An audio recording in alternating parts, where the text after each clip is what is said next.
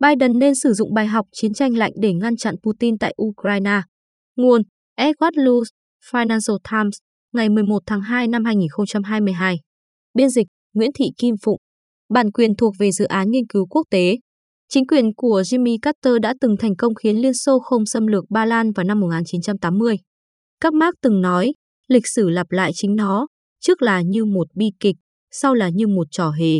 Nhưng đôi khi, nó đơn giản chỉ là sự lặp lại, như lời Mark Twain. Năm 1980, việc Liên Xô cho tập hợp nhiều sư đoàn ở biên giới với Ba Lan đã trở thành một bước leo thang chết người trong chiến tranh lạnh.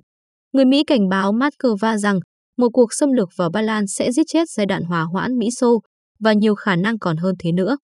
Ngày nay, việc Nga huy động quân ở biên giới với Ukraine, điều mà Jake Sullivan, cố vấn an ninh quốc gia của Joe Biden, cho là có thể dẫn tới một cuộc xâm lược bất cứ khi nào, cũng là một mối nguy tương tự.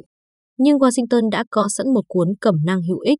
Năm 1980, hầu như mọi người đều tin chắc rằng Liên Xô sẽ xâm lược Ba Lan.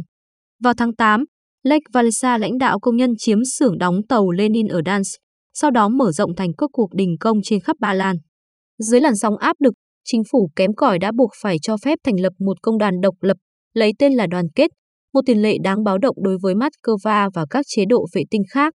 Như ở Hungary năm 1956 và Tiệp Khắc năm 1968, Moscow đã cho những người Cộng sản Ba Lan yếu đuối một cơ hội để tiến hành đàn áp, nếu không, họ sẽ đứng trước nguy cơ bị xâm lược. Một lần nữa, Warsaw lại lưỡng lự. Giống như việc Nga cho quân đóng tại Belarus ngày nay, Moscow lúc đó đã nhấn mạnh quan điểm của mình bằng cách tiến hành nhiều cuộc tập trận ở biên giới với Ba Lan.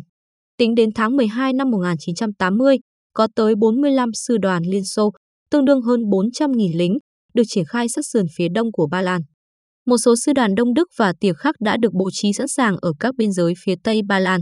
Bóng ma của một cuộc xâm lược thứ ba vào một vệ tinh Đông Âu trong vòng 25 năm đã gieo rắc sự chia rẽ khắp Tây Âu. Trong trường hợp này, lịch sử cho chúng ta những bài học hữu ích. Tháng 5 năm 1980, Valery Giscard, Tổng thống Pháp đương nhiệm, đến Warsaw để hội đàm với Leonid Brezhnev, nhà lãnh đạo đang ốm yếu của Liên Xô. Iska đã không báo trước cho các đồng minh về kế hoạch của mình. Khó mà có thể bỏ qua điểm tương đồng với hành động của Emmanuel Macron. Điều đáng lo ngại hơn đối với Washington là phản ứng của Helmut Schmidt, Thủ tướng Tây Đức, người lập luận rằng một cuộc xâm lược của Liên Xô sẽ không gây nguy hiểm cho tình trạng hòa hoãn. Nó cũng không làm đảo lộn kế hoạch của Đức nhằm cung cấp cho Liên Xô các khoản vay để xây dựng đường ống dẫn khí đốt từ Siberia đến Tây Đức. Có những điều đơn giản là không thay đổi. Thủ tướng Đức ngày nay, Olaf Scholz, vẫn chưa cam kết dừng dự án đường ống Nord Stream 2 nếu Nga xâm lược Ukraine. Nhưng có lẽ điểm giống nhau nhiều nhất là giữa chính quyền Biden và chính quyền Jimmy Carter. Với tỷ lệ 37% ủng hộ trong các cuộc thăm dò dư luận, lại phải tranh cử đối đầu với Ronald Reagan, Carter được coi là người thiếu quyết đoán và hay lung lay. Nhận định này thật không công bằng. Tuy nhiên, các chương trình truyền hình hàng đêm trên đất Mỹ đang tràn ngập hình ảnh các con tin người Mỹ trong cuộc cách mạng Iran, điều mà Carter chẳng thể làm gì để thay đổi. Biden còn hơn 2 năm nữa là đến cuộc bầu cử tiếp theo. Nhưng tỷ lệ ủng hộ ông chẳng khả quan hơn so với Carter là bao, và cao phó chính trị của ông đã trở thành một chủ đề truyền thông. Con át chủ bài của Carter là Zbigniew Brzezinski, vị cố vấn an ninh quốc gia diều hâu, một người sinh tại Ba Lan và thông thạo ngôn ngữ nước này, và là công dân nhập tịch Mỹ. Ông cũng chính là người đã quyết định sử dụng vũ khí bí mật là Richard Kuklinski, một quan chức quân sự cấp cao của Ba Lan kiêm điệp viên CIA. Kuklinski đồng thời cũng là một liên lạc viên của Ba Lan với quân đội Liên Xô. Các báo cáo của ông được xếp loại là cực kỳ tối mật, đến mức chỉ Carter, Brzezinski và Phó Tổng thống Walter Mondale được phép đọc chúng. Những điệp viên ở cấp độ này là cực kỳ hiếm. Sẽ thật tuyệt vời nếu CIA cũng có một gián điệp như vậy trong hàng ngũ của Putin. Tuy nhiên, Nhà Trắng của Biden đã tiết lộ thông tin tình báo có vẻ chắc chắn về các kế hoạch của Putin nhằm thiết lập một chính phủ bù nhìn ở Ukraine. Liệu Biden có đang thổi phồng những phát hiện này để lôi kéo đồng minh hay không vẫn là điều cần phải xem xét. Nhưng nếu xem lại quá khứ, cũng như biên bản các cuộc họp của Bộ Chính trị Liên Xô, chúng ta biết nước này quả thật đã vạch kế hoạch xâm lược Ba Lan vào tháng 12 năm 1980. Vậy Carter đã ngăn chặn nó như thế nào? Đây là lúc mà bài học lịch sử trở nên có phần khập khiễng. Không giống như Putin, Brezhnev khi đó ở vào thế yếu. Tháng 12 năm 1979, Liên Xô xâm lược Afghanistan và bị phiến quân thánh chiến do Mỹ hậu thuẫn gây tổn thất nặng nề. Lúc này đây, thế trận ở Afghanistan đang đảo ngược.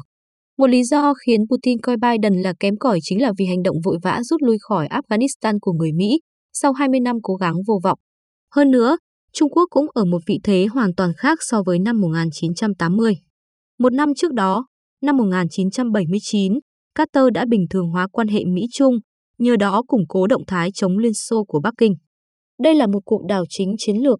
Brzezinski và Đặng Tiểu Bình, nhà lãnh đạo Trung Quốc, thậm chí đã nâng ly chúc mừng Liên Xô đã chết với rượu vodka của Nga, như để sát muối vào vết thương. Ngày nay, Trung Quốc và Nga lại đang liên kết với nhau. Tuần trước, Tập Cận Bình và Putin đã đưa ra một tuyên bố chung phản đối sự bành trướng của NATO. Tuy nhiên, những điểm tương đồng lịch sử vẫn rất thú vị. Liên Xô quyết định không xâm lược Ba Lan vào năm 1980 vì họ cho rằng chi phí có thể quá lớn. Mỹ đã cảnh báo về việc bán vũ khí cho Trung Quốc, tiến hành một cuộc cấm vận thương mại toàn diện lên Liên Xô, đi kèm một lệnh cấm vận ngũ cốc. Người Ba Lan, giống như người Ukraine ngày nay, rất thù địch với Moscow. Biden càng thuyết phục được Putin rằng ông ta chỉ đang mạo hiểm với một vết thương dỉ máu khác. Mượn lời mô tả của Mikhail Gorbachev sau này về cuộc chiến của Liên Xô ở Afghanistan, thì việc xâm lược Ukraine càng trở nên kém hấp dẫn. George Santayana nói, kẻ không thể ghi nhớ quá khứ sẽ không may phải lặp lại nó. Đối với Biden, câu này có thể hiểu là người biết học hỏi quá khứ có thể may mắn lặp lại nó.